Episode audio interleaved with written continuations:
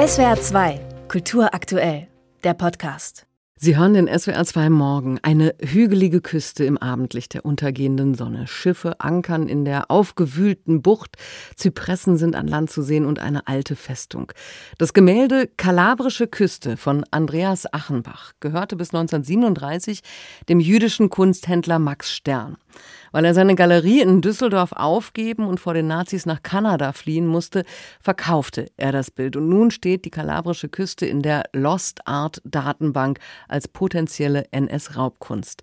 Genau das stört den aktuellen Besitzer. Er hat gegen den Eintrag geklagt und darüber verhandelt heute der Bundesgerichtshof. Über diesen Fall spreche ich mit der Kunsthistorikerin Jasmin Hartmann, Leiterin der Koordinierungsstelle Provenienzforschung NRW. Schönen guten Morgen. Ja, schönen guten Morgen. Es geht in diesem einigermaßen komplizierten Fall, also dem Kläger zumindest nicht um die Restitution des Gemäldes, sondern darum, dass das Bild seinen Makel als NS-Raubkunst verliert, damit sein Wert nicht sinkt. Inwiefern beeinträchtigt denn ein Eintrag in der Datenbank tatsächlich den Marktwert eines Gemäldes? Ja, vielleicht darf ich nochmal auf Ihren Anfang zurückkommen. Indirekt geht es schon um Restitution. Das hat man allein daran gemerkt, dass die Meldung in der Lost Art Datenbank nicht veröffentlicht wurde, um das Gemälde wiederzufinden. Der jetzige Eigentümer war nämlich von vornherein bekannt. Vielmehr war es das Ziel der Stern Foundation, durch die Meldung davon Kenntnis zu erlangen, dass wenn ein Gemälde im Kunsthandel auftaucht, dass man dann dies zum Anlass nimmt, eine sogenannte faire und gerechte Lösung herbeizuführen. Und erst oder spätestens seit äh, Einführung des Kulturgutschutzgesetzes 2016 ist man dann im Kunsthandel wirklich verpflichtet, auch bei Verdacht auf NS-Raubgut die Herkunft des Werkes zu erforschen. Das kann man dann nur veräußern, wenn ein Verdacht auch ausgeschlossen werden kann, was aber in der Praxis nahezu unmöglich ist, leider aufgrund der Quellenlage. Und eine Eintragung in der Lost Art Datenbank ist aber wirklich immer Ausdruck eines Raubgutverdachtes oder wie es auch im Kommentar des äh, Kulturgutschutzgesetzes heißt, ein objektiver Anhaltspunkt für erhöhte Sorgfaltspflichten. Wie gelangt denn ein Kunstwerk mhm. auf diese Liste? Also welche Kriterien müssen erfüllt sein, dass es zur potenziellen NS-Raubkunst wird? Grundsätzlich ist es so, dass der Verdacht auf NS-Raubgut entweder nicht ausgeschlossen werden kann oder es gibt eine Vermutung, dass ein Verdacht auf NS-Raubgut besteht. Und ähm, das ist natürlich im Fall einer Familie, die verfolgt war und die einen Vermögensverlust zu verzeichnen hat, dann immer gegeben. Hm. Und diese Voraussetzungen sind auch in Ihren Augen erfüllt, wenn es jetzt um die Kunstwerke geht, mit denen Max Stern gehandelt hat.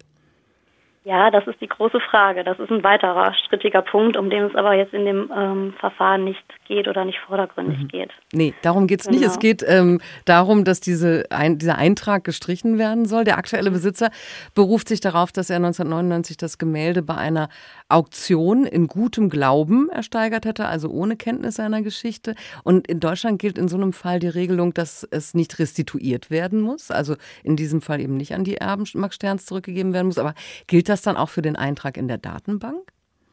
Lassen Sie mich die Frage vielleicht mit einem Zitat von einem ehemaligen Präsidenten des Bundesverfassungsgerichts und dem jetzigen Vorsitzenden der beratenden Kommission, einem Schlichtungsgremium in Deutschland, Hans-Jürgen Papier, beantworten. Der sagte nämlich äh, 2019 auf einem Symposium, dass man ähm, in einem Rechtsstaat äh, einem Privaten zubilligen muss, sich auf das geltende Recht zu berufen. Also wir haben hier eine moralische Verpflichtung, aber wir haben keine gesetzliche Grundlage.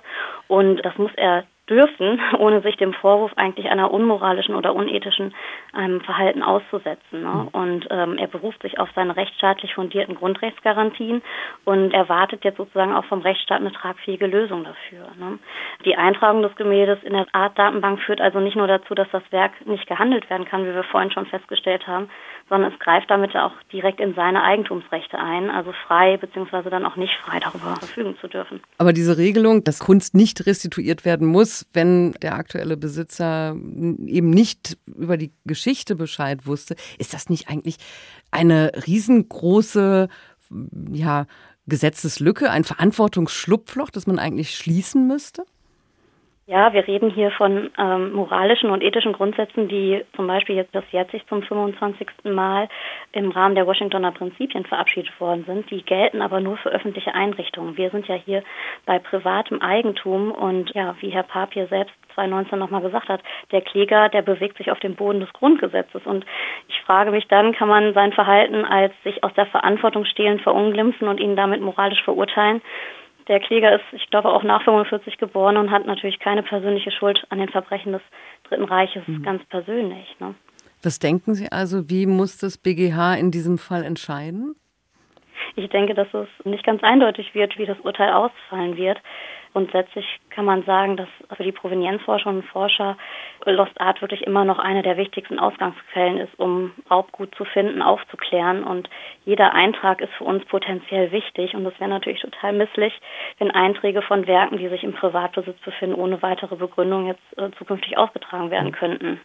Hier sehe ich insgesamt jetzt den Gesetzgeber tatsächlich in der Pflicht, eine rechtsstaatliche, tragfähige Lösung, äh, wie das Papier selbst auch gesagt hat, für alle zu schaffen. Wie könnte das aussehen? Die einen plädieren für ein Restitutionsgesetz. Grundsätzlich würde ich sagen, dass es einfach verbindlicher Regularien, ob gesetzlich verankert oder nicht, bedarf, an die sich jeder halten kann und die jeder auch dann gesetzlich durchexerzieren kann für sich. Weil wenn der Kläger vor dem BGH nun Recht bekommt, der Eintrag gelöscht werden muss, würde das nicht bedeuten, dass diese Lost Art Datenbank damit in Zukunft Makulatur wäre? Also ich würde sagen, erstmal geht es ja um die Einträge zu Werken, von denen wir wissen dann, wo sie sind. Ne? Also es sind ja nicht Werke, äh, die wir nicht bereits identifiziert hätten, sondern die strittig sind in ihrer Auslegung, in ihrer Bewertung auf den Grundlagen und auf den Quellen, die wir dann bis dato haben. Ich denke, das sind gar nicht so viele Werke. Was das dann genau für den Kunsthandel bedeutet, das werden wir dann äh, sehen, wenn sich das bewahrheitet. Der BGH verhandelt heute über das Gemälde Kalabrische Küste und dessen Eintrag in der Lost Art Datenbank für potenzielle NS-Raubkunst. Der Besitzer dieses Bilds hat geklagt, dass dieser Eintrag gelöscht wird und darüber habe ich mit der Kunsthistorikerin Jasmin Hartmann von der Koordinierungsstelle Provenienzforschung NRW gesprochen. Frau Hartmann, vielen Dank fürs Gespräch. Ja, ich danke Ihnen auch. SWR 2 Kultur aktuell. Überall, wo es Podcasts gibt.